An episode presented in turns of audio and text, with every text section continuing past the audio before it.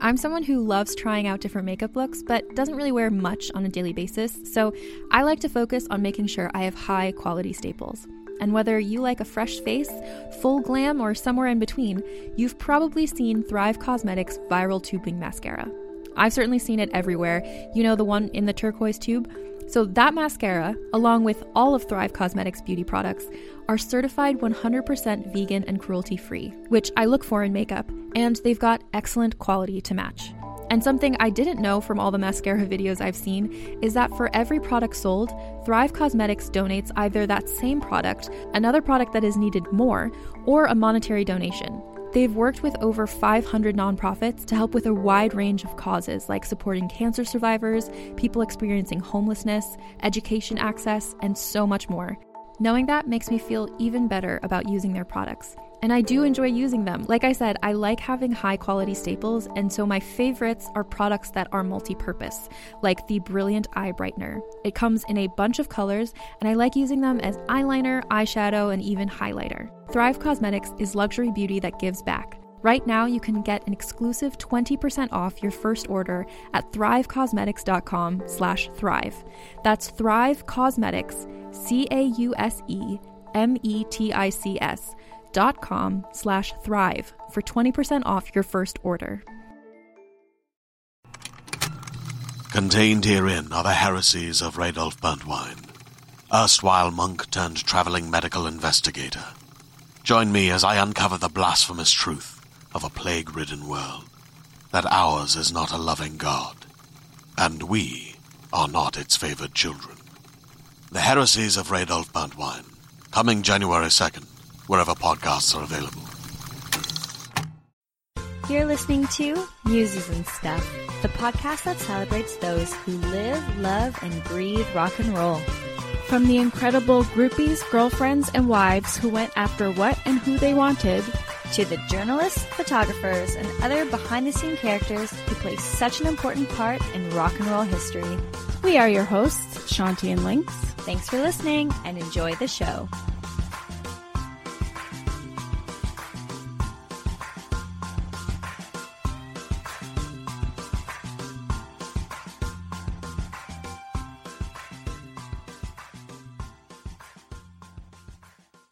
This episode is brought to you by Electrified Porcupine. Bringing you the best in collectibles, movies, music, wrestling, gaming, and more. Check it out at electrifiedporcupine.com. Hi, Legs. Hey, I'm so happy that we're doing this.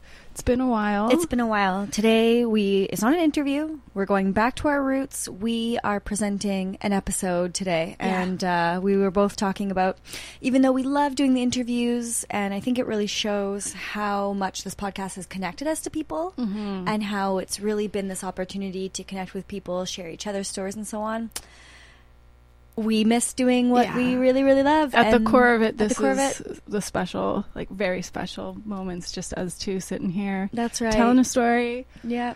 Nice to get back to our roots. Yeah, and we'll be continuing to tell these stories in the next uh, coming weeks as well, a- as well as peppering some interviews in here and there. So we've got lots of great stuff coming up, and Lots, Thank yeah. you everybody for listening and your continued support. We love you. Absolutely. And today's really special. It's one of my sort of childhood idols. I, I loved Edie Sedgwick so much growing up. She's just such a vision of the 60s and such an important part of that scene. And yeah, not a lot of people know about her, more should. She definitely has a tragic story. This isn't going to be like the lightest of stories, But We're coming back with a pretty heavy story. But what I think is so interesting about this is that um, I know you posted a picture of Edie not too long ago on our Instagram, and a lot of people were just like, "She's my favorite. I love her." Yeah. So a lot of people that really, really love her already know the story, but I think are still going to love the episode. And then people like me who know nothing about her, like I haven't even seen the movie um, Factory, Factory Girl. Girl. Yeah. So I, I'm really coming from nothing here. That's and great. I cannot wait. I'm just like sitting back here waiting for a story. That's perfect because other people who maybe only know her from Factory Girl, that's not her story. That's very much her her personality. I think uh, Sienna Miller did a great job capturing Edie, but they they took like they took things that happened to her and switched them up. It's not her That's Hollywood. real. That happens a exactly, lot. Exactly. So yeah, if you only know Edie from Factory Girl, I'm gonna set some facts straight, and you know, next time you can watch it, like you know, but knowing the facts, uh, I still appreciate the movie. I still watch it here and there, but yeah, knowing the facts is good. So. I'm going to start telling you that Edie Sedgwick was born on April 20th, 1943. Uh, a lot of people, yeah, know her from Factory Girl. The first line in Factory Girl says that her great great grandfather was a signer of the Declaration of Independence. Right out the bat, that's a lie. um, th- it's it's true that he could have been. He was definitely part of that group. Uh, he was colleagues with these men. Um, they were a very influential family, the Sedgwicks. She came from roots that went back in history, in American history. They were a very important family. Uh, and roots are very important in this, uh, in her story. Um, Edie's father, or I should go, I should go back a little earlier before Edie's father. You can trace mental illness um, in Edie's family for like generations. And of course, the further you go back, the the scarier that is because they didn't understand what that meant yet, right? Um, but at the same time, the Sedgwicks were very much uh, political men and Harvard men. All of them went to Harvard. They all had grand careers. So that's really interesting as well. Edie's father, his name was Francis, he really struggled living up to the Sedgwick name all his life. He was the runt of the family, kind of sickly throughout his childhood, and his mother kind of took her frustrations out on him. Over time, uh, his mother lost her sight, and soon her her mind started to go as well. And when Francis's brother died at 17 years old, his mom just she was That was the straw. yeah, and she died shortly after that as well. And from both of these things, Francis ended up having his first nervous breakdown. So he recovered and he sort of followed the Sedgwick model and ended up at Harvard. And the Sedgwicks were always a very athletic bunch at Harvard. So he really tried his best to get into athletics, but he really didn't share the same strength of his ancestors. And that was also like a huge embarrassment to him. So and it's when um especially in that time when men were embarrassed there was that huge ego thing absolutely you know and then having that failure complex Yeah. Yeah. yeah that's not So good. he's he's dealing with a lot of that. After school, he went into banking and finance and he was living in London for a time, but something happened there. He ended up having another breakdown and he needed a place to convalesce and he called on an old friend of his named Charles DeForest and his family had a place in the English countryside. So he went there and he ended up falling in love with Charles's younger sister Alice. So on May 20 or on May 9th, 1929, they were married. Uh, before the wedding, Francis had another stay in a hospital, and at the hospital, he told the doctors, "You know, I'm, I'm gonna get married soon," and the doctors actually advised them, "You shouldn't have children. This is, you know, genetic here. Like this is a issue. Now you're aware of it." Um, was he ever officially diagnosed with something did he have um I'm not sure. Uh, they don't go into detail. I'm not really sure how they diagnosed things back then, right? But in the 20s yeah. hmm. Um, either way, he was kind of warned about that. Uh, and of course, this means that Alice was knocked up like right away, right? of course Yeah. So they ended up having a kid almost every, like one almost every two years. Uh, there was Saucie, Bobby, Pamela, Minty, Jonathan, Kate, then came Edie, and then finally Suki. Oh my goodness a lot So- of children yeah. and It, it became a badge of honor for him. He definitely had the most kids of all of his Harvard classmates, and he really bragged about it. Like, look at what a man I am. Look at all these children I can produce. So that sort of became his way of showing up like I'm not athletic, but like look at I'm a man. Can you repeat those names one more time? Absolutely. Saucie, Bobby, Pamela, Minty, Jonathan, Kate, Edie, and Suki. Okay, Saucie and Minty are my favorites. yeah. They one thing that Francis uh, did, he really liked pet names and things like that. And interestingly, he actually got his kids, he didn't want them to call him dad. And that's another interesting thing. So they grew up calling him Fuzzy. So I'm going to call him Fuzzy from now on. Okay, I don't know how to feel about that, but I'm going to go with it. So Fuzzy went back to Harvard for business before realizing a regular career was really never in the cards for him.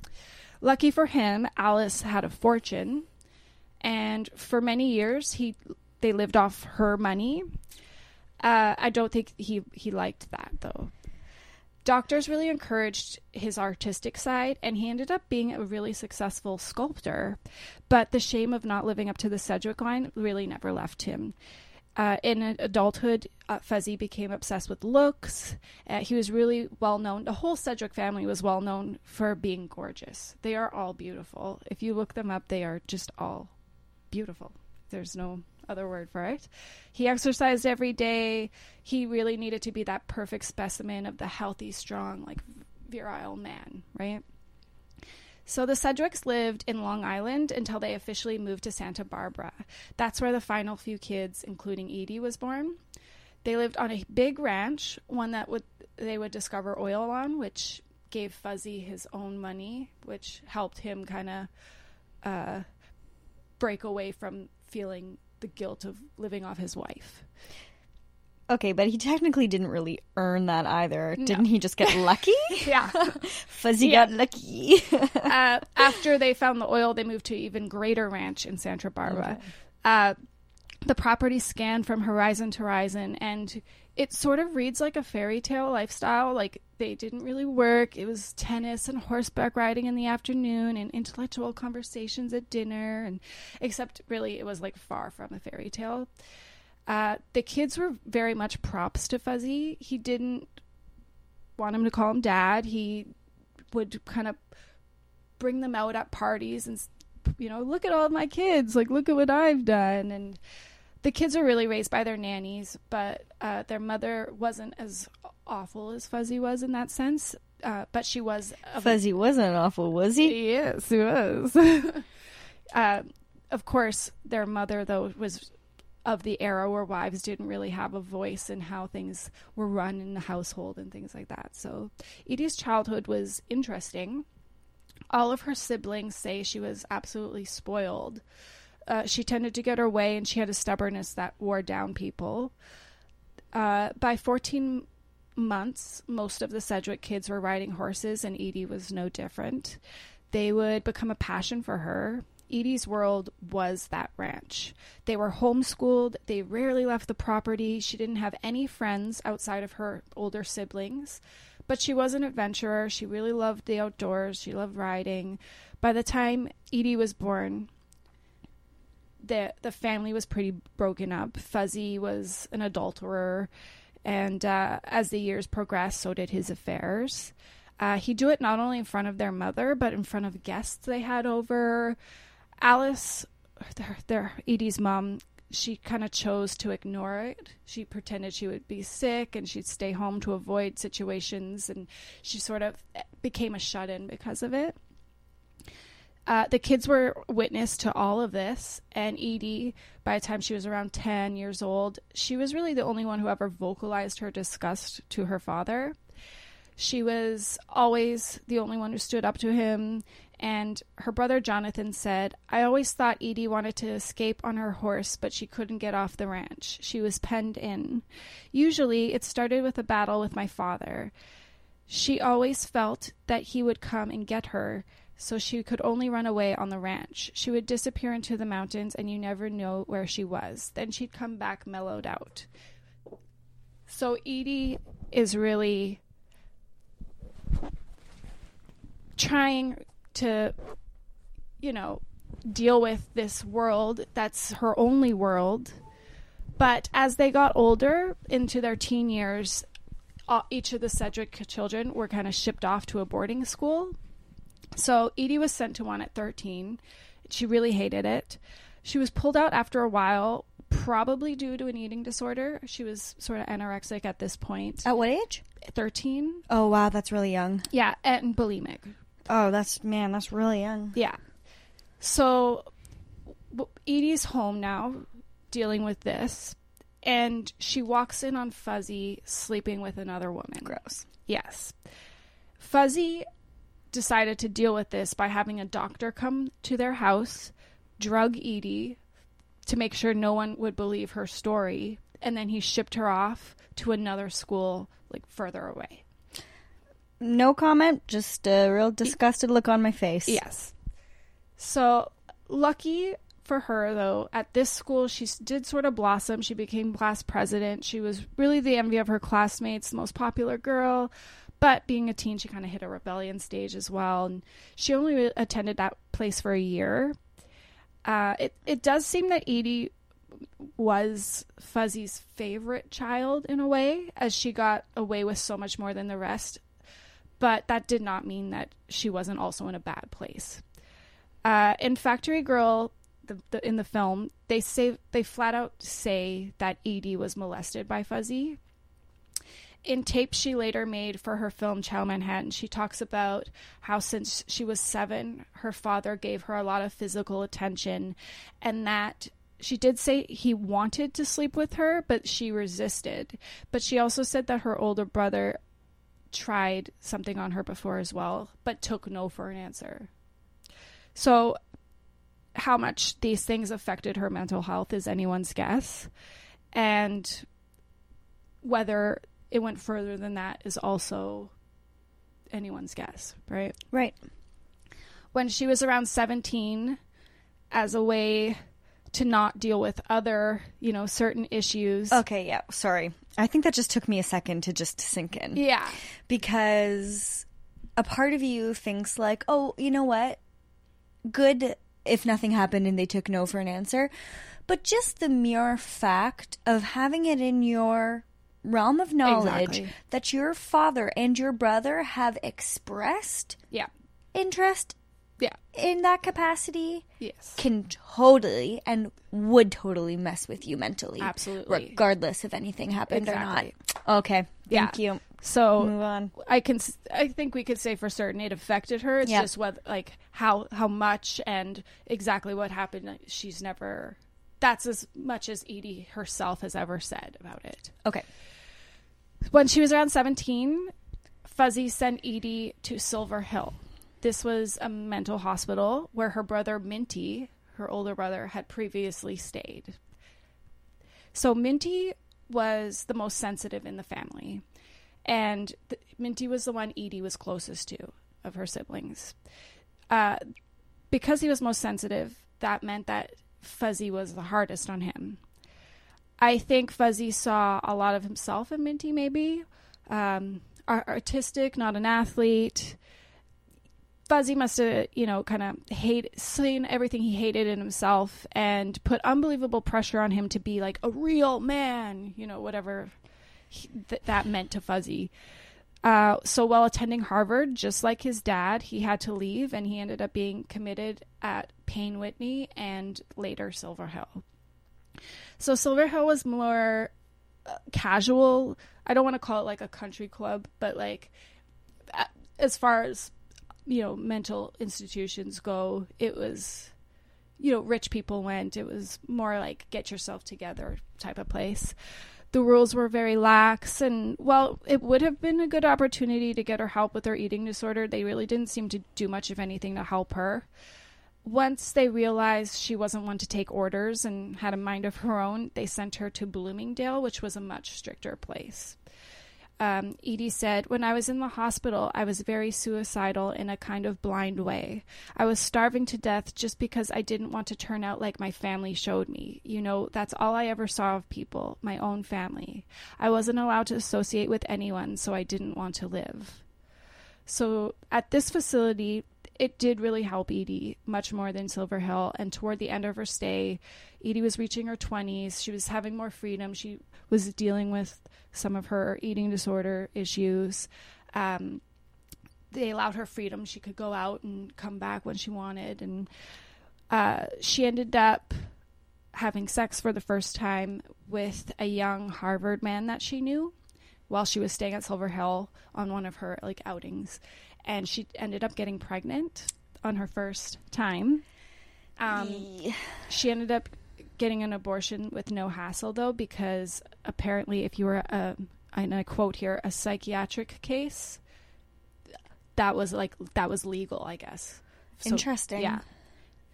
Uh, by the fall of 1963, Edie's 20, and she begins attending Cambridge and studying art. So, like her father, Edie both drew and did sculpture since she was a child, and she really was quite good. You can look up some of Edie's artwork online, or if you have books like I do, they're in there.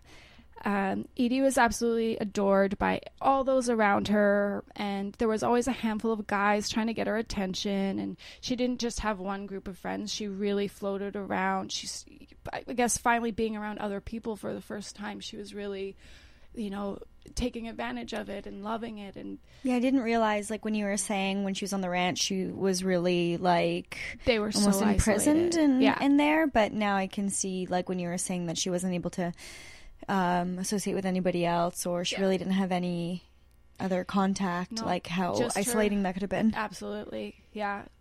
That's why I guess also like horses and the animals. Sounds like a weird cult. It does. It's the like Fuzzy's called. Absolutely. Mm. He wanted control over everything. And it's interesting too because obviously you think of Fuzzy as a villain because of everything that he did, but we know that that his backstory he there's a reason he is why he is too, right? Right. So she, yeah, she didn't just have one group of friends. She floated around. Her older sister Suki says um, that was a means of protection for Edie. She never really wanted to get too close to people, especially men who were interested in like real relationships or physical relationships with her. Edie sort of rejected that, maybe because of certain things that have happened. Uh, that doesn't mean she wasn't dating, though. It just means that these poor dudes were falling in love with her while she was already halfway out the door. so, of this time, Edie said, When I went back to Cambridge, I started going out a lot, and then I never came back at night at all. I was out with different men every night practically. My younger sister and brother tried to get me committed for my bad behavior. They thought I was being really terrible, but I didn't go. So, one can only speculate if that refers to you know sex or dates. Mm-hmm. Uh, it was at Cambridge though that she began befriending all these glamorous, sophisticated gay men in the Cambridge slash Harvard scene. They really gave her the attention that she longed for without any sort of threat of sexual happenings or relationships and they really all talk so wonderfully about Edie and uh how beautiful she was and how she was the life of the party, always happy, always dancing. Um, I can't believe I forgot to mention this earlier, but um, I based this episode off of two amazing books. One's called Girl on Fire, David Weisman, and another, which is unbelievable. It's called Edie, an American Girl. It's by a woman named Jean Stein and George Plimpton. And Jean worked for like over a decade talking to everyone who ever knew Edie, from her family to every friend, even like I told you, she went to boarding school for a year. She found people from that school to talk to. Like it's so comprehensive. And The pictures in Girl on Fire, I'm looking through them, Yeah. are Magic, huh? gorgeous. Yes. uh, yeah, so these books, absolutely wonderful. This is where this information is coming from. So everyone really wanted to be near Edie, and I pulled out a quote that sort of sums up this situation of what's happening by her friend John Anthony Walk- Walker. She, he said, She was a catalyst. By being in contact with her, the edges were sharper. An evening with Edie would only end when Edie had to get to the point of exhaustion, mm. which would be at the end of two or three days. it's that old yogi axiom the higher you go, the further you fall. We all know that. She liked being very close to extinction always. Wow. Yeah. So she's just really living it up for the first time in her life. She, you know, ball of fire. So, two of Edie's brothers, I mentioned Minty, and mm-hmm. her other brother, Bobby, they are both in and out of hospitals during this period, both due to issues stemming from their father. Uh, Fuzzy was extremely combative and cruel towards Bobby. He would pick on him, belittling him, calling him stupid, telling him, you know, you only have your looks to rely on, you're nothing, really just beating him down. And with Minty, I mentioned it was that, like, stop being so sensitive, be a real man kind of bullshit. So while back in Silver Hill, while Edie was at Cambridge, Minty ended up committing suicide. Oh. Yeah, the day before his 26th birthday. And I believe it was a day or two after he finally admitted to Fuzzy that he was in love with another man. Mm. Edie was, of course, absolutely devastated. She knew about Minty and she knew her father's reaction to the news, so she really blamed Fuzzy for his death. She went through a very dark grieving period after this. So Edie's grieving, and she's also beginning to feel like she needs a change. She needs to step out of the Cambridge world. Um, so her friend Chuck Wine, Where is Cambridge again? this is New York, and like Harvard, in- yeah, Okay. yeah, not like Manhattan though. It's like Connecticut suburb kind of thing. Okay. Yeah.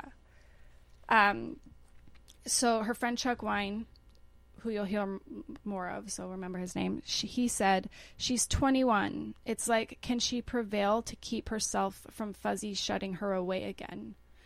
Because she was always fearful. She always had this in the back of her mind. If I step out of line, if I do something, you know, is Fuzzy gonna come after me again? Is he gonna lock me up? That was always always there, always there. Um, so, in Edie's words, after a year, I decided I was going to New York to see what was really going on in the world. She went with the intention to Manhattan to model, and lucky for her, at this point, she inher- inherits eighty thousand dollars uh, from her maternal grandmother. So before finding her own place, she lived with her grandma and Danny Fields. Wow.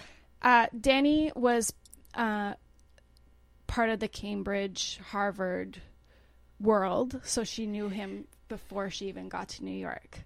So they were they were friends. Yeah. Cool. Yeah. So cool. So Danny wasn't the only f- friend who decided to kind of head to New York City at that time as well. A whole bunch of Edie's male friends followed her, Chuck Wine being the main guy. Uh, so Edie was really having a blast for those first, you know, months in New York. She was meeting people, she's going to dance classes, trying to build a model career and uh, spending vast amounts of her inheritance on whatever she felt like clothing. And her hair is like, it's so interesting to see the early pictures of her, and she's so beautiful, but she's got this like long brown hair. Yeah, Right? yeah, and she's got really dark eyes, and yeah, she was very like dark beauty at this point. Yeah, so a lot of the cool places and restaurants in New York at the time, Edie, of course, would was all over them. La Ventura, Ondine. Um, she very quickly kind of became a, an it girl that everyone wanted to know. And in December of 1964, Bob Neuwirth and Bob Dylan heard about this amazing girl named Edie uh, that they just had to meet. So Dylan called her up one evening, and the three of them met at the Kettle of Fish in Greenwich Village, and they hung out. And I got some quotes from Neuwirth here. He said, Edie was fantastic. She was always fantastic. We spent an hour or two all laughing and giggling, having a terrific time. She had the ability to relate on all levels, with chauffeurs and ranch hands, understanding the human condition, yet at the same time, because of that upbringing of hers, rejecting anything less than numero uno. So I should mention it's I like I love Edie so much, but also because of how rich and isolated her her world used to be. Like she would rent limos to go from one place to another. She had a Well, Mercedes eighty thousand dollars in nineteen sixty three. Yeah. What would that even be today? I, I Like, insane. There's a crazy like there. I think that there is actually a way to convert things like that. yeah. Should look but it up. but that's pretty wild. And you know what? One thing we know about Bob Dylan is he loved people with a story. Oh yeah, He loved yeah. people with a story. exactly. Yeah. Um. So. So she had a Mercedes that you said. she- yeah, she did have a Mercedes for a while in New York. She ended up crashing it. Then she moved on to limos, just limos always, not cabs, limos. so, um, she was really uh, out on her own for the first time, and she was spending all this money, but she really had no skills to fend for herself. So she was really putting everything on a tab, never paying it off. Bills, bills were like mounting up. Uh, she just either never bothered to learn to handle finances or never, you know, seemed to think of the repercussions. Um, she was overly generous with her money too. She would take an entire party, half of whom would be strangers, out, you know, for lavish dinners, and she apparently went through that entire eighty thousand in six months. In, and again, in like 1963, 64. Yeah. Um, there's this sad but beautiful quote from Edie that she once said. She said, um, "If I c- if all I cared about was me, I could make a million, and that's what they will never understand." She really was an extremely generous girl as well. Mm-hmm. So, when Fuzzy hears about this wild spending, he isn't exactly thrilled. Bobby and Edie had wanted to spend that Christmas together in New York City, but Fuzzy demanded Edie come home and that Bobby not come home. Yeah. So the family was back in California and they got word that Bobby crashed his motorcycle into a bus on New Year's Eve. So he passed away. No. Yeah. Yeah. Oh. Yeah. I mean, especially when you when you're close with your siblings. I mean, the pain of losing one and then losing another. Yeah. Like not That's even a year later. tragic. Yeah. He got he was in a coma and he passed away 12 days later. He was 31. Fuzzy didn't even give him a funeral.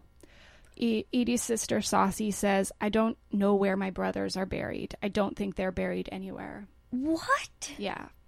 Yeah. Oh. So, um, oh, I should say their brother Jonathan said that Fuzzy later in life revealed to him that he scattered their ashes on the ranch. So hopefully that's where they are. Uh, the crazy thing about Bobby's passing, though, is that at almost precisely the exact same moment, Edie was driving her dad's car in California with a friend, and she ran a red light and got into an accident as well. She ended up breaking her leg, and she had a laceration on her forehead. Uh, she was really terrified that her dad would use this car crash as an excuse to lock her up again. So that very night, with the help of her mother, Edie left the hospital and, and went straight back to New York to get away. So, of course, Edie took Bobby's death extremely hard as well. Edie always believed that Bobby purposely crashed. So, she, in her mind, both her brothers committed suicide. Wow. Yeah. So her way of sort of dealing, I guess, was trying to ignore it, go right back into party mode, straight back into, you know, friends and mindless parties and but of course she has her leg in a cast. So Bob Neuwirth said, I remember her at Harlow's, an uptown discotheque. The young rascals were playing. She had this sculptor come over and chisel off her cast. Then she s- sent a few of her escorts to the cloakroom for some coat hangers and tied them to her leg with neckties to make herself a splint. She proceeded to dance for the rest of the night. Her doctor was suggesting she'd be permanent cripple, and she was having none of it. Oh my God, Edie. Right? That reminds me when I had a broken leg in Halifax, and TJ and I's first date was going to see a band. Then we stayed afterwards for 90s night, and uh, Didn't I- let the leg. I fly. danced all night on one leg. Oh, that's amazing. Yeah. So one thing you you must know about Edie is she lived lived to dance, and she's absolutely wonderful to watch. She had this unique style of movement that was totally her own and really made her the center of attention on the dance floor. I'm sure she probably like purposely like she wanted to be the center. How can I see this? E- YouTube for sure. Um, she does these jerky, somewhat like Egyptian looking movements. Like it, it's it's hard to explain. Like please go YouTube her dancing. You need to see it for herself to understand, especially how much she must have stood out in in the '60s in that time.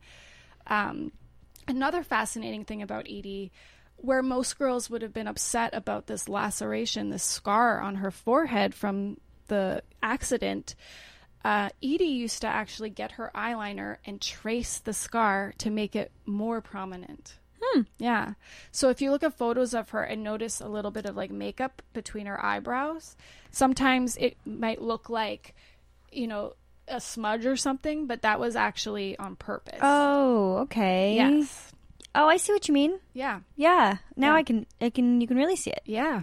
She she wanted it prominent. Oh, look! I just flipped to a picture of her dancing. Yeah. So you can imagine like it's like these jerky kind Yep. of interesting she had her own thing going. For sure. So Edie was getting a lot of attention now, but she's still not fully there yet. We know Edie's sort of all over the place and couldn't handle the day to day stuff, so this is where her Cambridge friend Chuck Wine comes in handy.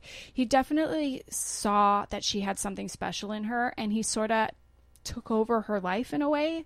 He would plan who she had to meet, where they had to go, always thinking ahead, like who will benefit us most. Lester per- Persky was a producer involved in theater and film and commercials, and he was also kind of a catalyst of bringing people together, like all the most well known authors and artists of that time. So when he met Edie, he also saw that spark in her.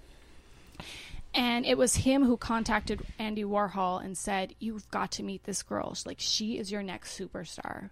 So Andy had already had an it girl. Her name was Baby Jane Holzer. Um, who, like Edie, I believe she came from like money, and she was sort of running out of steam though in the in the press. So, you know, she wasn't. Also, Jane wasn't really into the wild, drugged up scene that the factory was shifting into at this point either. So I think I, I don't I don't think they kind of pushed Jane out. I think she naturally kind of and she would come in and out. So yeah, it's it's not like a negative for for Jane that Edie's coming in. So at one of Persky's infamous parties on March 26, 1965, Edie and Andy met. Warhol saw what we all do, an absolute star, and invited her and Chuck to the factory the next day. Pretty much immediately, Edie and Andy were attached at the hip. Edie chopped off all her hair and she spray painted it silver because she didn't know how to get it the white blonde she'd wanted. And since Andy wore silver wigs, everyone thought Edie had purposely made herself into a female Andy.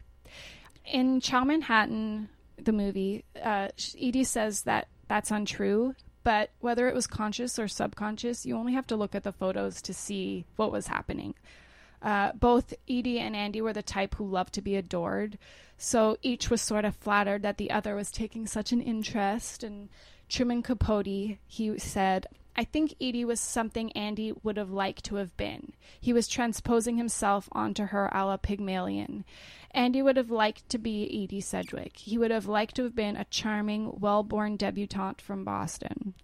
Wow. Yes. So Edie had found this new platform that she would be getting attention that she wanted, and Andy had this amazing new superstar to flaunt, which of course helped him publicity wise as well. So from this point on, every gallery event, every party, even when Andy went on talk shows, he would bring Edie along.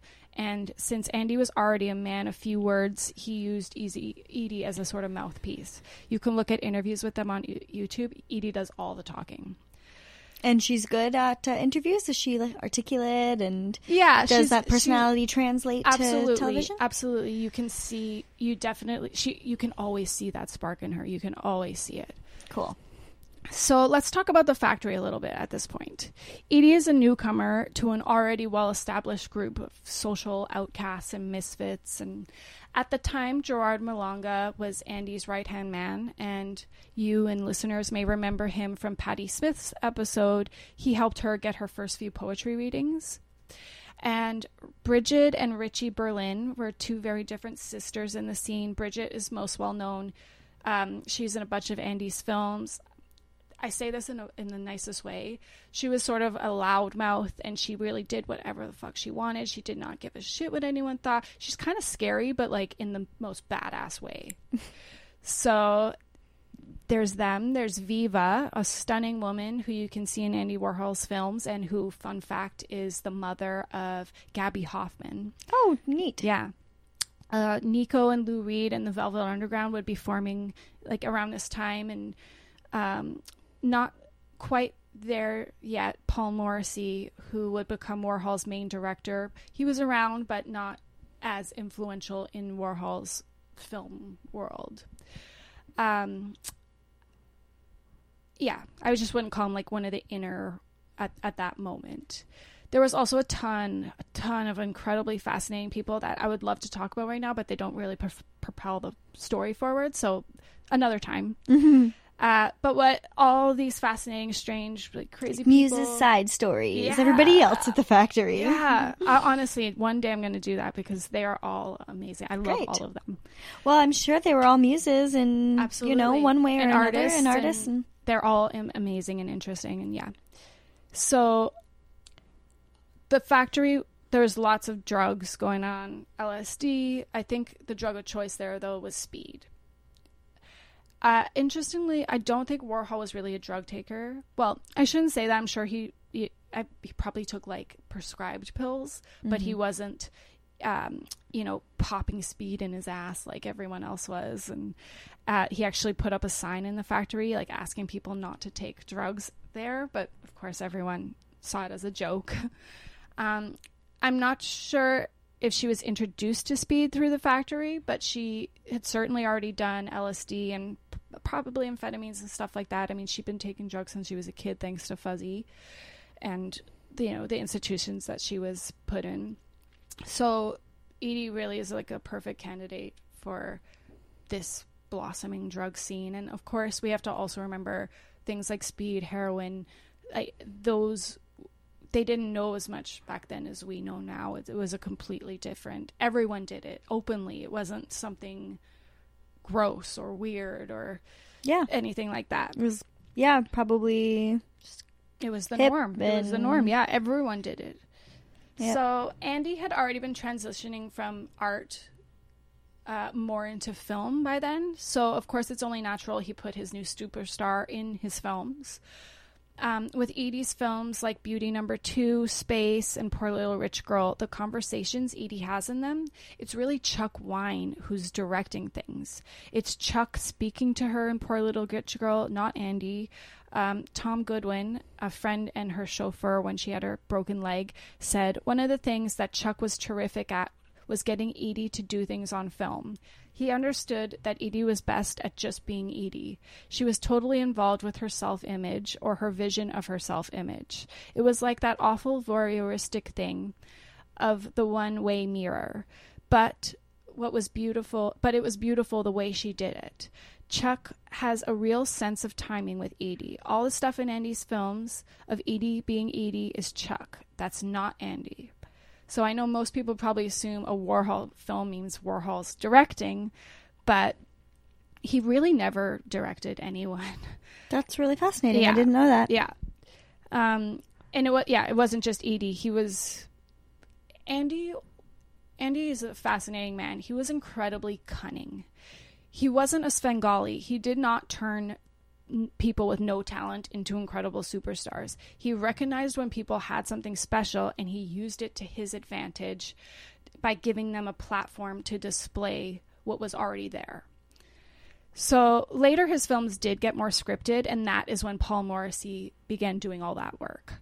So, from March to August of 1965, Edie will be seen in a bunch of his films, including Vinyl, Kitchen, Afternoon, Beauty Number Two, Outer and Inner Space, and her most well known is Poor Little Rich Girl. Uh, so before these films are even released, Edie and Andy are getting so much press that it's just skyrocketing her fame wise. At first, her father, Fuzzy, was pleased with the idea of Edie reaching great fame, but as it grew, he realized the type of world that she was involved in and what she was getting up to, and it really wasn't to his standards of what a socialite with their background should be doing. So, Edie is technically now an adult, but is spending more than she earns and was definitely still relying on her parents' help. And uh, since she had or since they had this financial hold over her, she was also uh, still like ever fearful of of Fuzzy. I had a feeling. I thought about that earlier. Yeah. Um, with the whole like Christmas thing and uh, that they were probably kind of bankrolling a lot of this stuff too, Absolutely. which is why she stuck around and didn't just say goodbye forever early on. Yeah. That keeps a lot of people attached. I think. Um, Edie later said, I had no money. My parents closed down my credit. They were trying to lock me up again because I'd taken some acid and told my psychiatrist about it. I told him about the, what the experience was like, and he jumped. And at the same time, he read about Andy Warhol's pornographic movies in Time magazine. That's what they called his film. Uh, it was in this. Well, was Edie doing anything in the realm of Porno- por- no, porn no. or like they were just art um, films. Nudity? No, I, Anything? she. The most you ever saw was like bra and panties in, of her Edie and Andy's films. Oh, okay. Yeah. Um, but because Andy, the the factory, you know, had a lot of gay men, and he Right. did films that were provocative in that sense for that time. Some people were like, "What is this pornographic?" stuff?" But like when if you look at it now, it's just art, you Right, know? for sure. Yeah. Okay, cool. So she says, I was in the studio a lot, so my psychiatrist got really upset and called my parents and was going to have me put away. So I ran to Europe with Chuck and Andy. So Edie goes to Europe.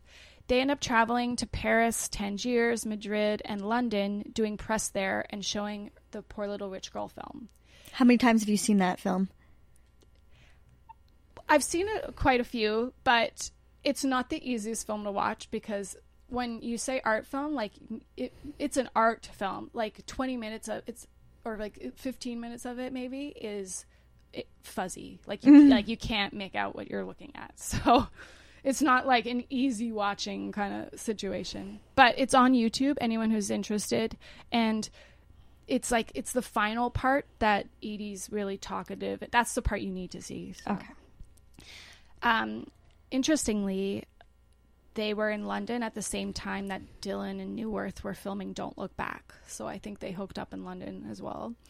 And back in New York, she was invited and attended a Kennedy compound party with Bob Neuwirth. So, like, literally everyone knew, including the Kennedys, about this fascinating girl and they wanted to meet her. So, um, Chuck Wine says uh, about this time, though, you know, nothing that was happening in- New York, no matter how interesting it was or good for her, wiped that out. And that he means the fear of Fuzzy.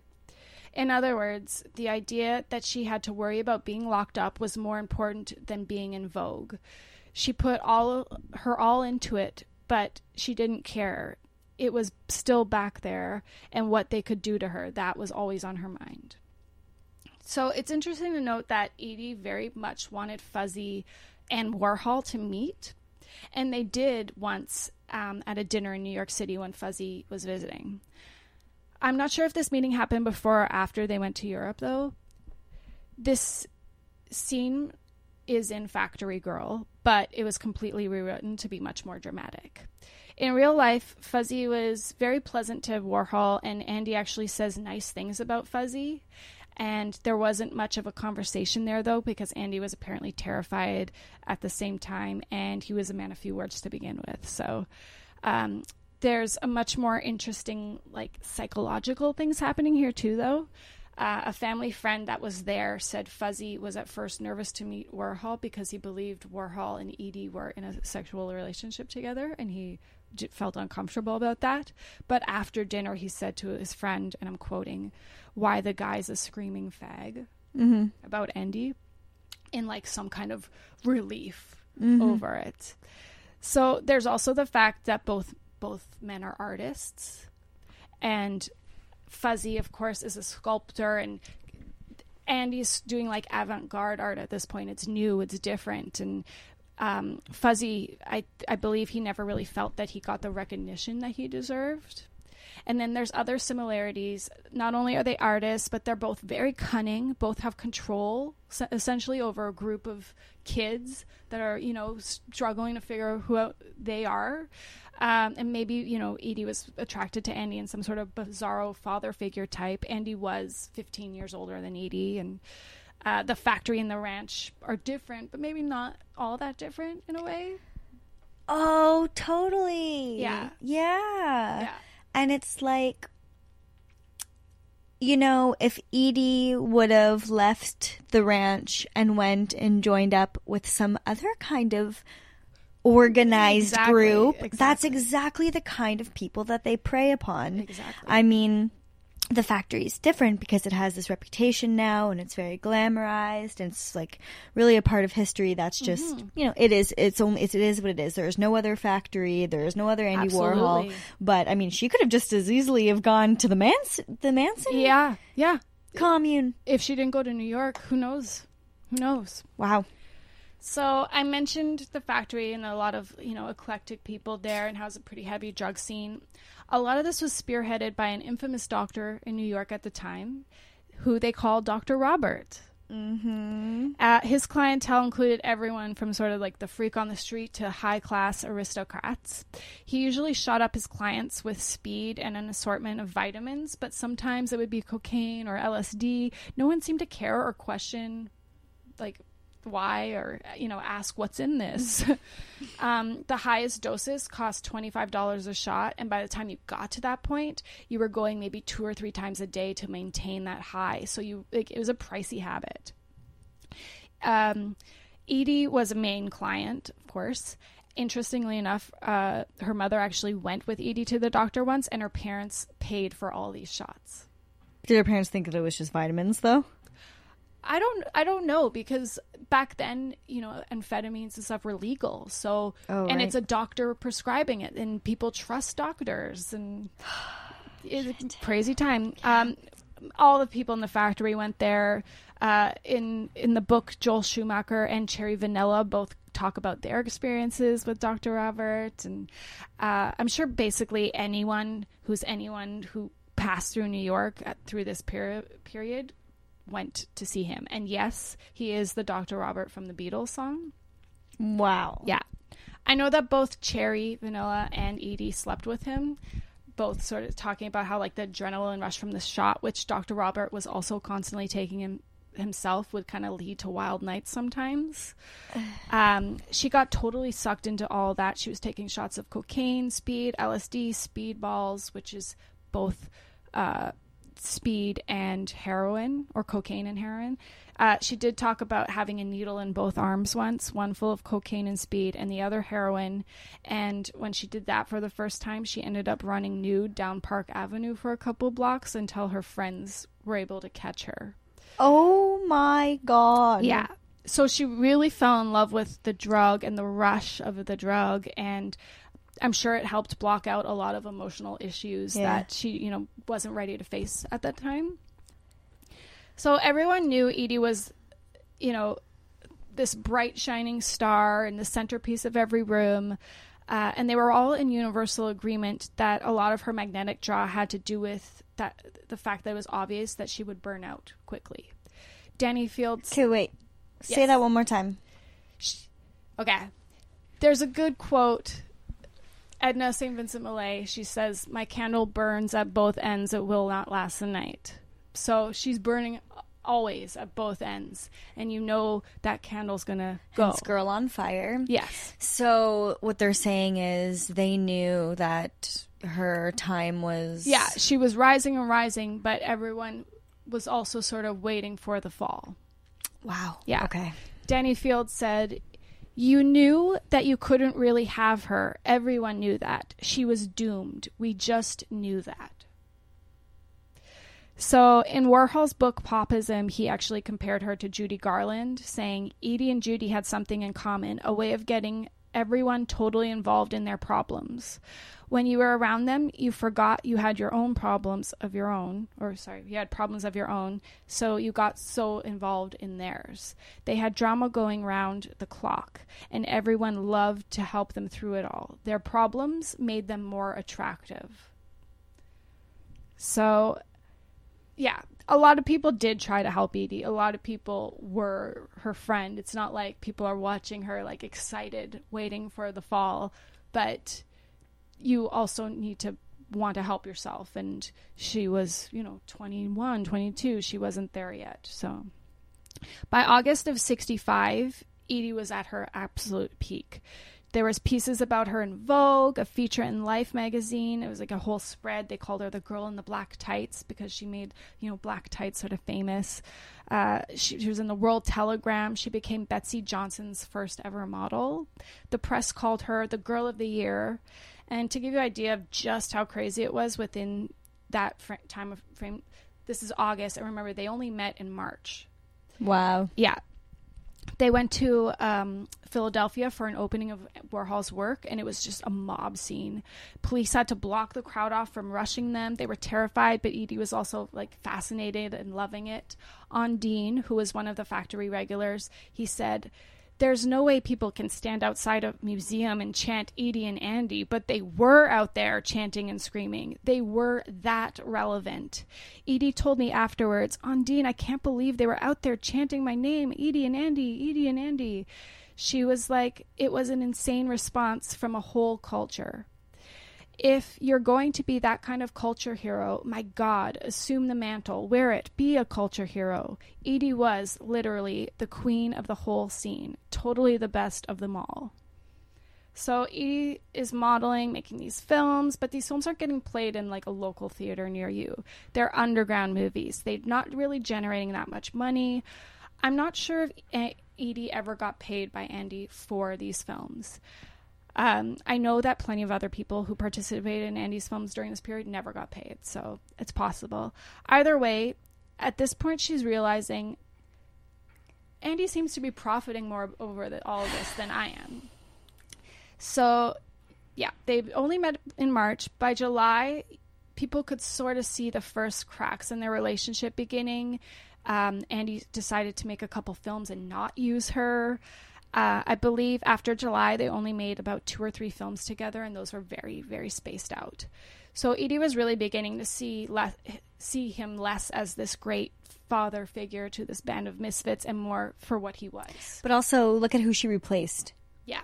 Right? It's Exactly. almost like that woman had a timestamp on her. Yeah. And then it was also like, okay, does Edie have a timestamp on her? Or is she going to be like, um, you know, a, a, an actress who lasts her whole career? And then if people are already thinking that she's like this ticking time bomb, then it's.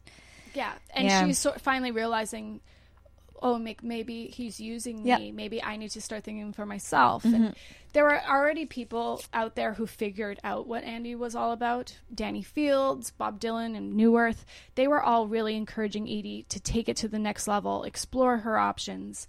Uh, Danny said, Edie used to wonder, should I go to Hollywood, get an agent, break away from Andy? people were toying around with her, all sorts of leads, but she'd meet them and she'd come back and say, Oh God, they were such assholes. I can't work with them. I have to be with my friends. I want to be with people I love. That's not your most professional of attitudes. I'd say to Edie, you have to do it. If you want to make it in show business, you have to deal with morons. It doesn't matter if they don't like you for exactly the right reasons, or pamper you the right way, or are too stupid to appreciate you for what you really are. But it was hard to get her away from the Andy thing. It was so much fun. It was a party time. She felt that she couldn't make the transition into the real crap that you had to deal with in order to make it. And I guess what it really comes down to is Edie felt safe in that world. She felt these are my family. I'm, you know, I'm protected here, which really wasn't the case though. So, but it's it's just it's hard for her. So things very quickly become quite nasty. So Edie's rightfully so getting resentful and she's kind of being she's starting to push back being less cooperative uh, this antagonized the whole factory crowd and for a while they sort of turned on her one day warhol and company were hanging out at a bar and they spot this girl i'm going to read you a quote from rene ricard here they had noticed doesn't this girl look like an ugly Edie? Let's teach her a lesson. Let's make a movie with her and tell Edie she's the new big star. Oh. Yeah. So they got this girl, they cut her hair like Edie's, they made her up to look like Edie, and her name became Ingrid Superstar. They used to call Edie Edie Superstar, so they were really, you know, pushing it in her face. That's mean. Yes. That's they're that's bullying. Yes, and Ingrid was just an invention to make Edie feel horrible. Yeah. So and awful for that girl too. Exactly, exactly. So many levels here. And especially because Ingrid did stick around and she had no idea that for quite a while she was considered this joke to everyone. They all made fun of her behind their backs, but Ingrid was like kind of a sweetheart and she did sort of become part of the family for a bit. And she is in a couple of Warhol films, um, though they did discard her as well. Man, I wonder if she's written anything. Unfortunately, in the mid 80s, she went out for cigarettes and never returned. No one knows what happened to her. Oh my god. Yeah. Yeah. You can actually look at fo- up photos of Edie and Ingrid together at the factory. I have no idea if Edie ever did feel threatened by her, but I imagine it had to hurt at least a little to hear everyone praise the new superstar and compliment her as like and constantly like comparing her to Edie. I'm having feelings. I know, I know. Yeah. I feel for her. You mm-hmm. so do.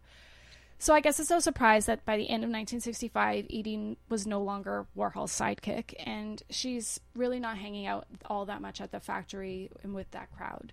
She still saw them here and there, but there was no real affection between them anymore. Warhol had moved on to another obsession, which was Nico and the Velvet Underground.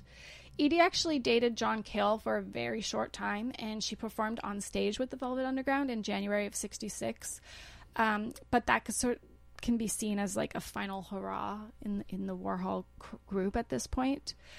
Bob Dylan and Neuwirth were beginning to be a bigger presence in her life. Uh, Neuwirth said Dylan did express interest in doing a film with Edie, and Dylan, Did they ever have a relationship? I will get to Okay, that. thank you. Um, so Dylan had pushed Edie to sign with his manager Albert Grossman uh, in order to further her career. So Edie's got Dylan and Neuwirth and Grossman on her side at this point. Um, no one truly knows. Edie has never flat out said that she had an affair with Dylan. Dylan has always denied it, uh, but many presume it did happen. Um, we have to remember, though, at this time, Dylan is secretly married to his first wife. So even if they did have a relationship at this period, maybe he's just being respectful to Sarah and not saying, "Yeah, I was freshly married and screwing Edie," you know. Yep. Um, Oh man, and I want to do like I want to know more about Sarah. I know, You know, I know. Like I want to know more about just the Warhol so crowd in many of 'em. particular. Like there are so many more episodes that can just jump out of this one. I'm, I'm so excited. So Okay. Paul Morrissey said one of the last few times he saw Andy or she, he saw Edie, um, she was at the factory and she was talking to the crowd about how her and Bob Dylan were going to do a film together and she was going to be his leading lady and I think maybe Andy got jealous or angry at the idea of Edie with other amazing artists and Andy had actually heard the news of Dylan's secret wedding earlier and he said to Edie like, "Oh, well, did you know Dylan is married?" And Edie just went pale, and sh Paul says she was kind of trembling. It was clear she was blindsided by the news. So we can't say how like deep her relationship was with him, but it seems like either she had a crush on him or they had a fling. She was uh, upset about that. Um, and we do know that Dylan was certainly fascinated with Edie. I mean, he wrote Leopard Skin, Pillbox Hat, Just Like a Woman about her. And many believe like a Rolling Stone, it was at least partly inspired by her. But the thing is that Dylan recorded that in June of 65 while Edie and Warhol were still like BFFs. Mm-hmm. But I wouldn't really be surprised if he could see what was going to happen, Mm-hmm. especially, you know, since everyone says that she was doomed and Warhol had a history of using people. So, you know, you never know. He, and he certainly knew her then. Either way, it's pretty heartbreaking that her life does resemble the song like a Rolling Stone, like pretty much to a T. Uh, now in Factory Girl, yeah, they make out that Dylan was Edie's great love and uh, lean on their relationship as one of the main reasons Andy turned on Edie. Uh, I think Edie not being treated fairly enough uh, was reason enough for their relationship to turn sour. Now, whether her and Dylan had an affair or not, yeah. It was actually Bob Neuwirth that Edie was closest to and considered her great love. So they were the ones with an ongoing love affair. So the first film Edie made without Warhol was actually with Bob Neuwirth. Uh, he talks about it in his book, or he talks about it in the book, and it sounds really cute and lovely, but unfortunately has never been shown publicly.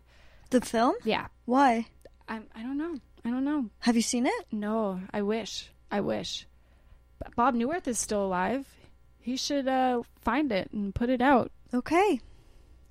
In April of 1966, Edie and Andy had a big argument over things. They would run into each other here and there. And this is sort of when they officially split, if you will. Like, this was like the big blowout. So Edie begins to try and big build a new life and career outside the Warhol world, but we know that she never did that film with Dylan. So that was a certainly, you know, a blow to her. Bob Dylan was a lot of talk too. Yeah. Always about stuff like that. Yeah. And I think especially when it came to film. Probably, yeah. Yeah. And we know also he's just so busy at this time. Yeah. So Okay. um, she was finding it more and more difficult to get work as a model as well. See, Warhol's films were considered, like we talked about, kind of shocking. And um, while their relationship certainly helped her reach higher fame, it did quickly turn negative, especially since the drug use became more wider known. So even a lot of the people who uh, people at Vogue who were like, yeah, we really wanted to work with Edie. We really loved her. Uh, but because it was now common knowledge of the types of lifestyles Edie and the people that she hung out with lived, um, a lot of people want like stepped away because they didn't want to be associated with that. So Edie's attempting to act as well. She tried out for the Deer Park, which is a Norman Mailer play. He was putting it together. Um, Norman said one of the reasons she wasn't cast was because she was so much. She used so much of herself with every line that they knew she'd be immolated after three performances. As in burnt Ju- out? Yes, like it just Not dead. sustainable. Yeah, exactly. She didn't know balance. Mm-hmm. She didn't Just like in life. she just pushed and Yes. pushed until So what makes this all even worse is that Edie's father decides we're cutting you off completely now. Like were done. So she's no longer getting an allowance. She has zero money coming in. On October 17th, 1966, Edie accidentally sets fire to her apartment. Uh, she said she was lighting candles and the drapes caught fire. Of course, uh, she was still very much on drugs during this time. Um, she burned a bit of her arm, but was otherwise unharmed. And after that, she ended up moving to the Chelsea Hotel, the infamous Chelsea Hotel. And Neuwirth said she really loved it there, and like all the other artists who passed through, it was like a, a magical place for her. So Edie actually did one last film with Andy in November of '66, though it has never also never been seen publicly. It was called The Andy Warhol Story, and Rene Ricard was playing Warhol. So it was Rene apparently who insisted Andy call Edie and get her over, and she apparently agreed because Andy was like, "Oh, I'll pay for your taxi and like pay for you, you to come over." So she did. I think she was probably pretty desperate at this point to agree to that in the first place, and it sounds like just the most horrific scene. Rene says, I played him the way he behaved to people under him. She played herself according to how she felt about him then. The things she said to me were horrible. I have nightmares about what I did in that movie. Saying things about Andy that were true, how he disposed of people.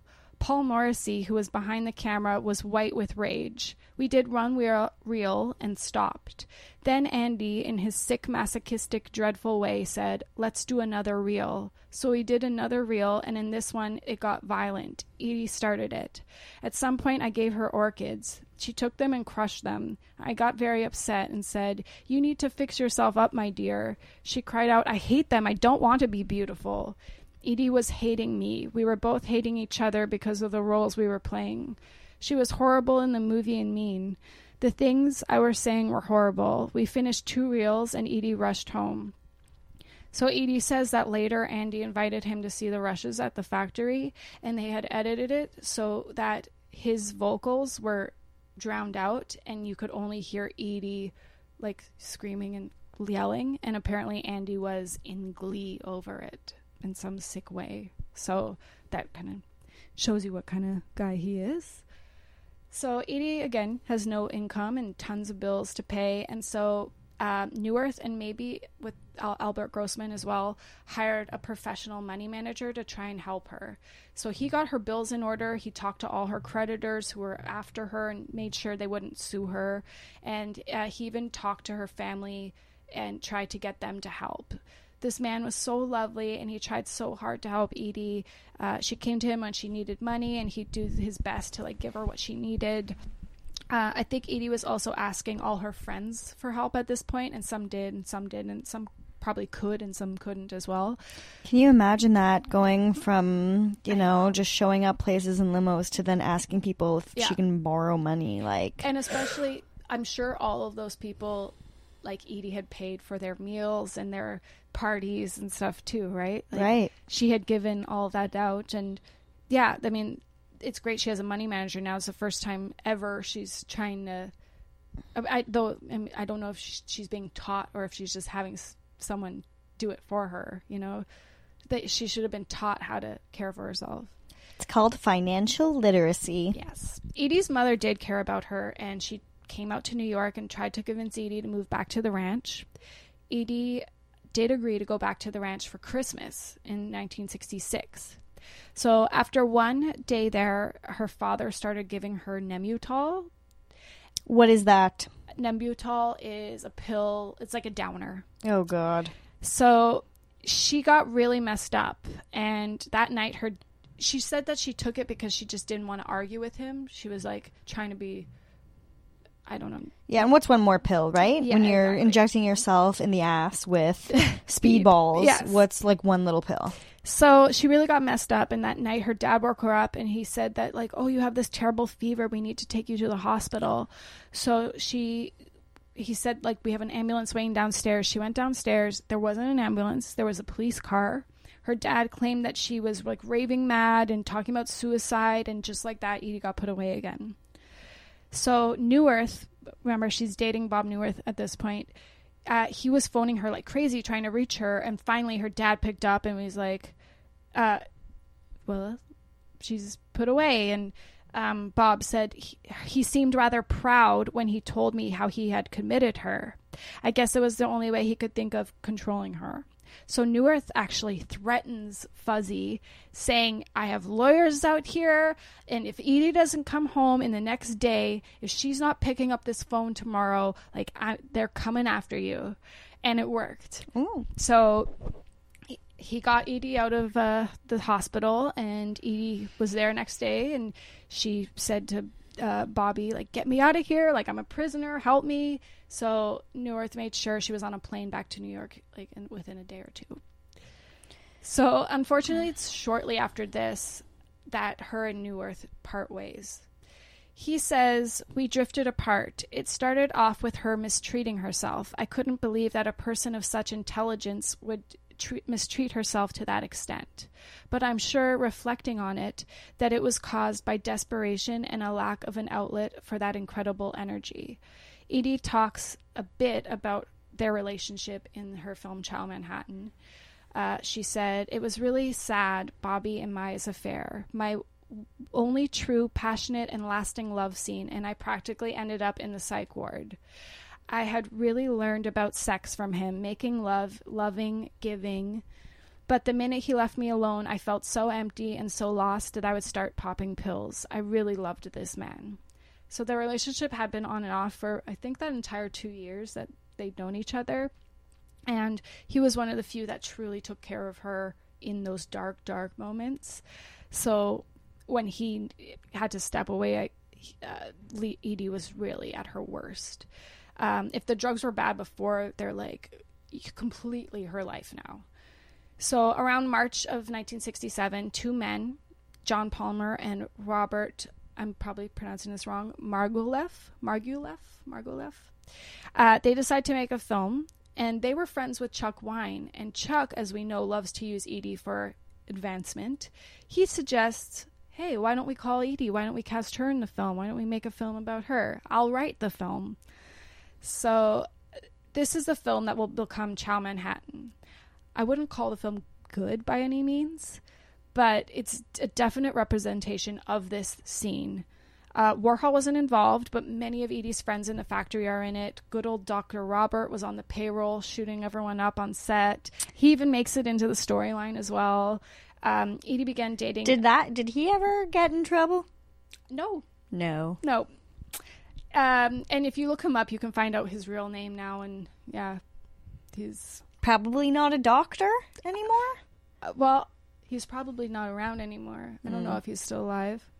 Um, Edie began dating a man they called Paul America, another like Warhol superstar, I guess, and that's all in the film. During the filming, Edie once again accidentally set fire to her apartment in Chelsea. Okay, so Girl on Fire is a little bit more to do with her just bringing it. It's about her literally setting fire to the.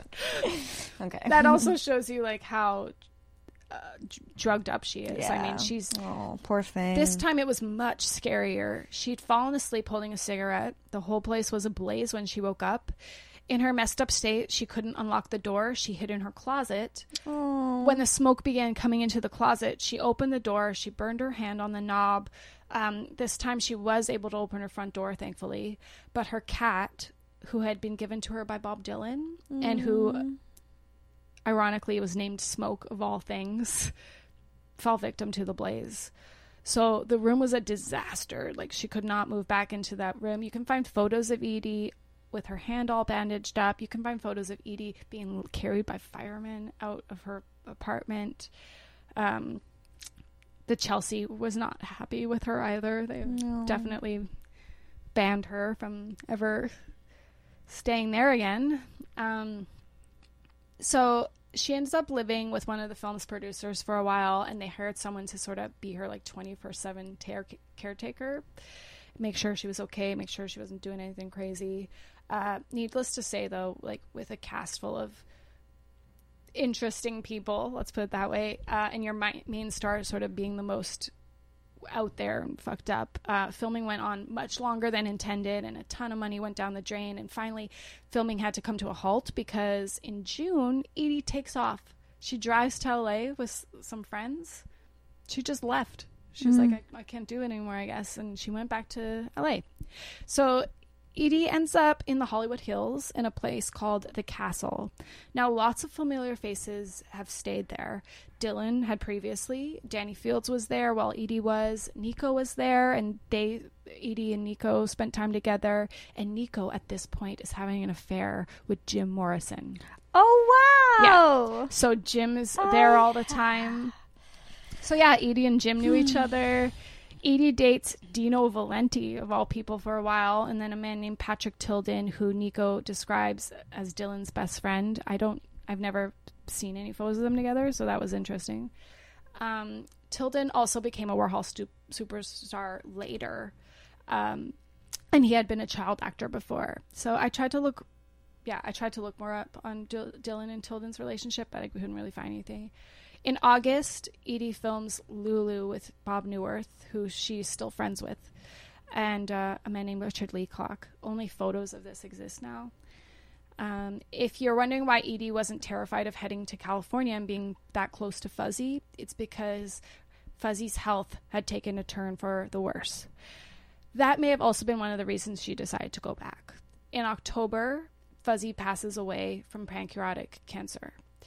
Some of Edie's family, her brothers and her sisters, say that by the end, Fuzzy was experiencing great amounts of guilt over what he had done to his children. And I think he thought his tough love approach would like succeed and not kill them. But when it did, he sort of had to face the facts that he was greatly responsible for he, their mental well being. And before he died, he did one last sculpture of St. Francis receiving the stigmata, and he gave it to the mission in Santa Barbara, and he dedicated it to Minty and Bobby. Ugh. Yeah. yeah. But of course, he was still doing awful things like having an affair till the very end of his life with a very younger married woman, and he kept Edie's mother like out as out of his life as much as possible. So I'm not sure if Edie attended her father's funeral, but the same month he passed away, Edie returned to New York. And she gets back into shooting speed, and within less than a month, she gets committed to multiple hospitals. They all around New York. Psychiatric hospitals or Yes. like just a regular Psychiatric. Okay. Yeah, it wasn't like an overdose. Okay. Yeah, psychiatric. She ends up spending about a year in these ho- psychiatric hospitals until her mother finally comes to New York to get her and brings her back to the ranch. So God only knows what horrific things happened to her in this hospital. It sounds like she came out a lot worse than when she went in. Okay, because I know it could have gone either way. Yeah. Depending on where you are, where you went, what kind of people you had around you. Exactly. And of course, we know that a lot of, um, you know, nastiness and abuse has occurred in Certain uh, hospitals like that. And I mean, so throughout this whole episode, I was like, I think I know what happens to her, but I don't know actually. Yeah. Um. Uh. So I've been thinking, like, was there any way to ever turn this around? Could she have ever had some kind of saving grace? Could it have been spending a good amount of time at a really decent and good I'm institution? sure a good institution. but this was not it. That was not her fate. Apparently, when she got home to the ranch, she couldn't even move her arms or legs or walk on her own. She could barely speak. She had to regain all of her motor control. They must have had her on some crazy strong drugs or And they must, and if and if she lost all mobility, they must have had her like strapped to a bed. Yeah. So she talks about how horrific the hospitals were in the book, and I don't want to go over all the details. Everyone knows these horror stories. But there was abuse. Yes. Um, Probably physical, psychological, sexual. Yes. And we we can I don't know if she had shock treatments at this point. Um but considering she had no motor skills, Okay. I'm thinking possibly. Okay. Edie worked really hard at the ranch to become fully functional again, and she did succeed. So I'm not sure how long it took her, but she was eventually able to get her own little apartment of her own in Santa Barbara. Um, I feel weird mentioning this, but her brother Jonathan claims that Edie had been pregnant and they made her abort at the hospital, uh, and that Edie was heartbroken over it.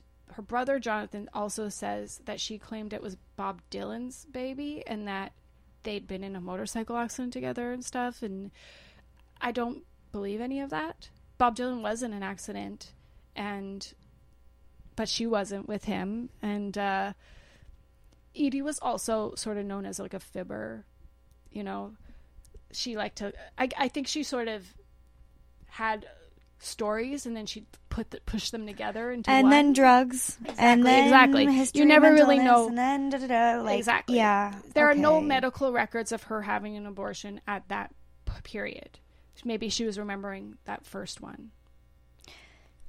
So, uh, her brother also claims that Edie tried to sleep with him at the ranch, but Edie had said that her brother tried to sleep with her. So I don't know.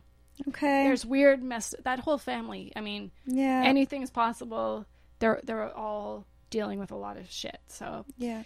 Edie's in California. She's building a life. She's meeting new California friends. She's going out and partying, and then no time at all, the drugs come back in.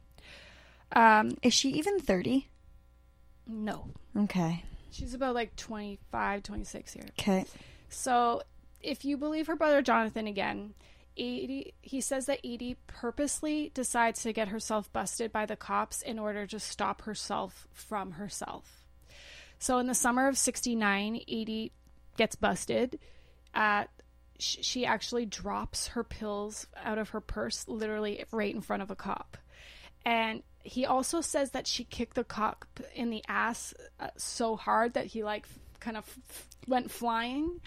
Um, so Edie gets sent again to a hospital. this time it's Cottage Hospital. Um, Why is this all sounding so familiar? well, Have we talked about this before? This this exact. I just had a huge deja vu of the pills so. and the kicking the cop in the ass. I just had a huge deja vu. Okay, anyways, continue. Gotta find out who else did that.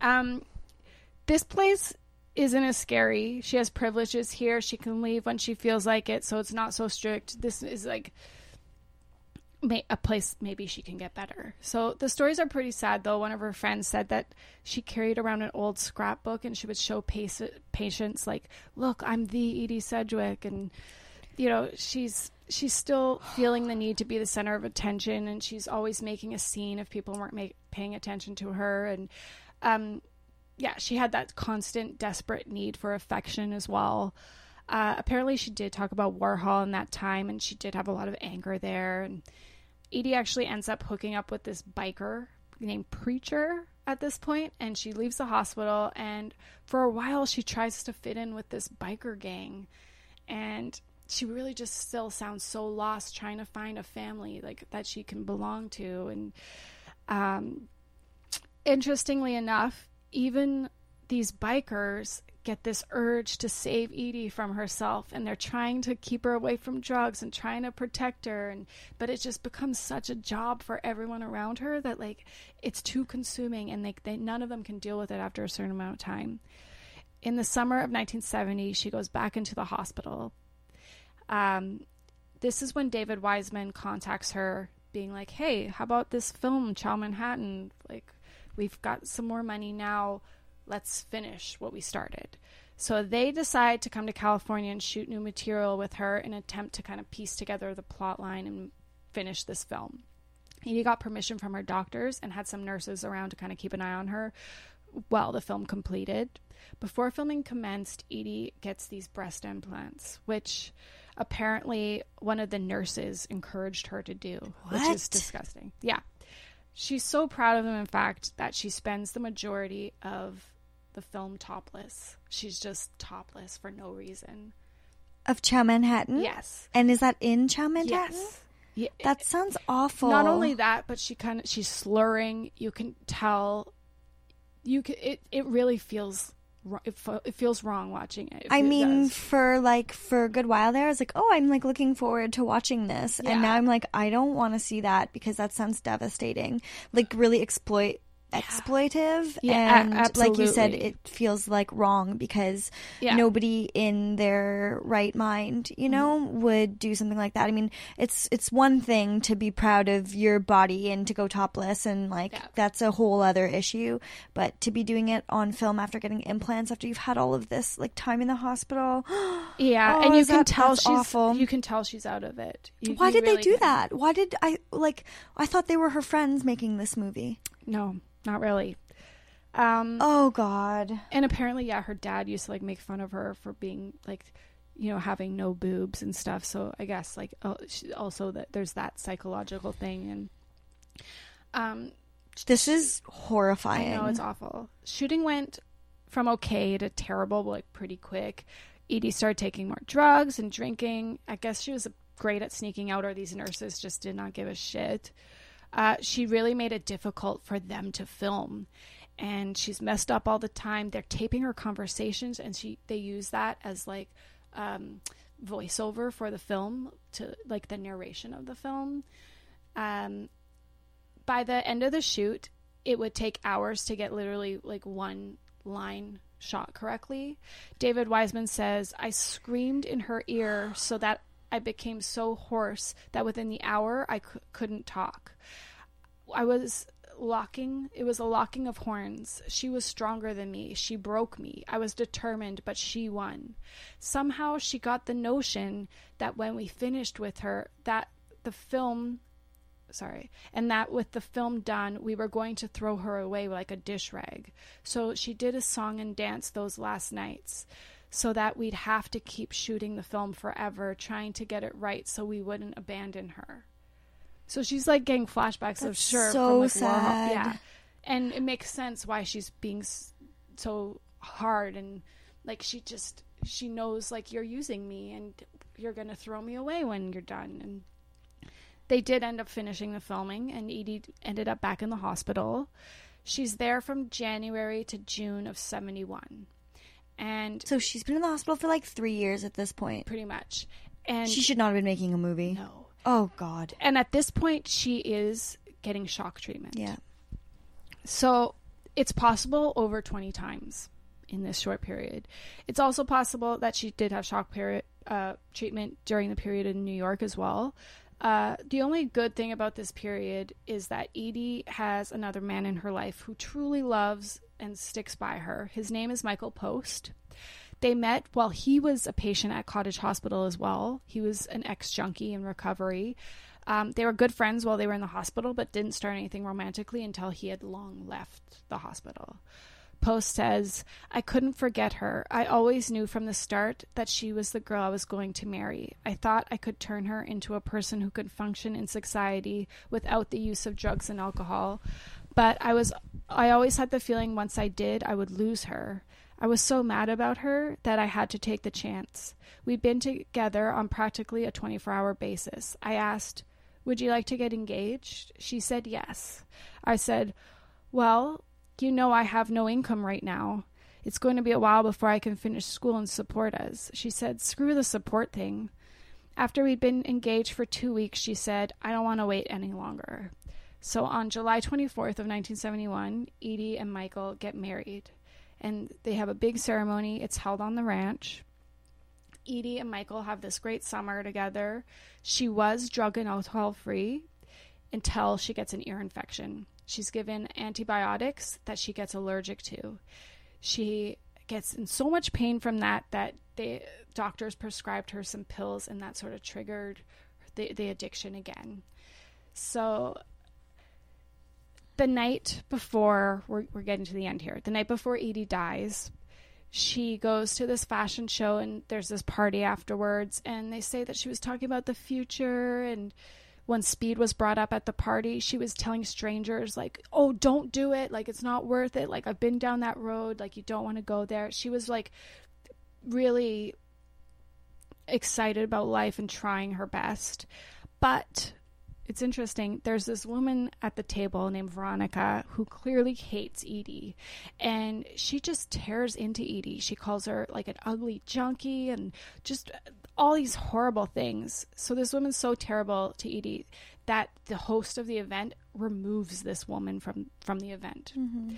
Edie and Michael get home around one. She says she had like he says she was so down about what happened at the party and he gave her some medication which was doctor prescribed and they went to bed and when he woke up the next day Edie had passed away.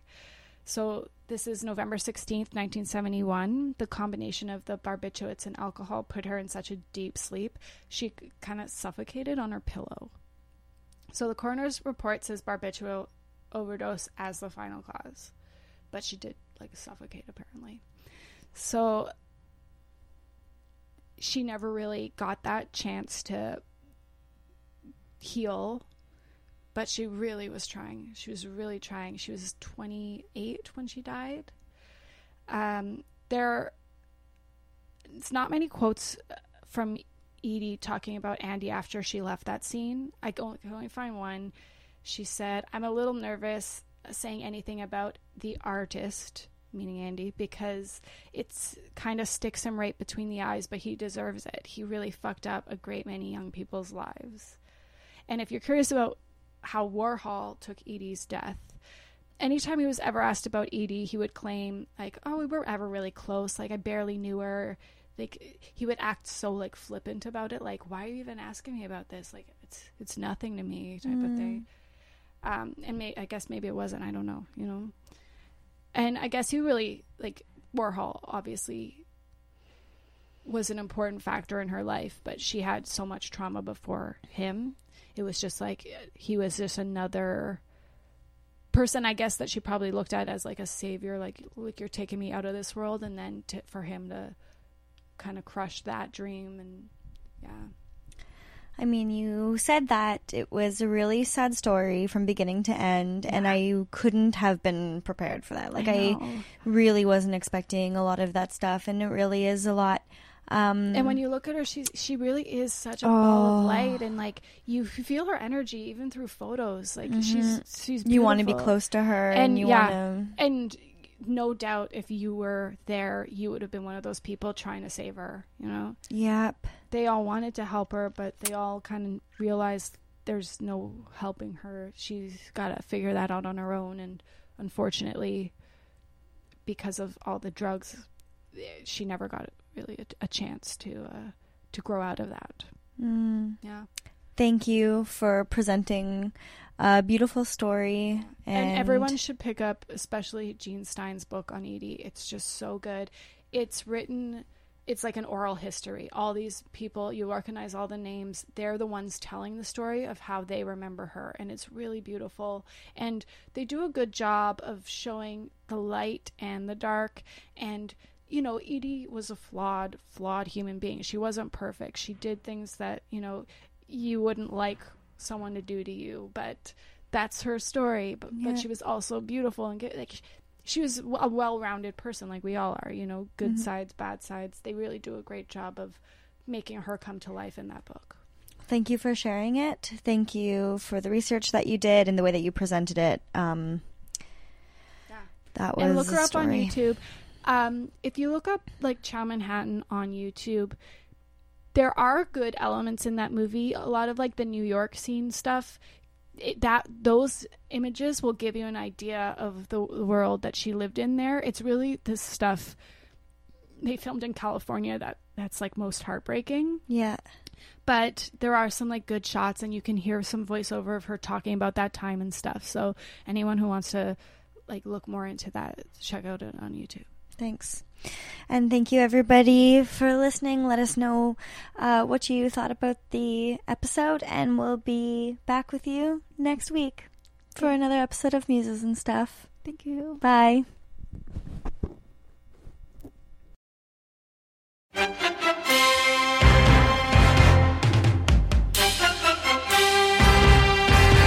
Hello, friends. This is Mark Nell, executive producer of the Table Read podcast, where imagination meets performance. As we wrap up an incredible season one, we want to take a moment to express our heartfelt gratitude to each and every one of you who tuned in and supported us on this amazing journey. Season one was nothing short of extraordinary. We delved into captivating scripts that transported us to worlds beyond our imagination, thanks to the brilliant writers who delivered these works. But what really brought these stories to life were the talents of our amazing actors. But wait, the excitement doesn't end there. As we bid farewell to season one, we are thrilled to announce the launch of season two. Get ready for more gripping narratives, more unforgettable characters, and more mesmerizing performances that will keep you on the edge of your seat. We have some big surprises coming. The Force will definitely be with you. So stay tuned, stay engaged, and most importantly, stay excited. From all of us at the Table Read Podcast, thank you, and let's make season two even more memorable together.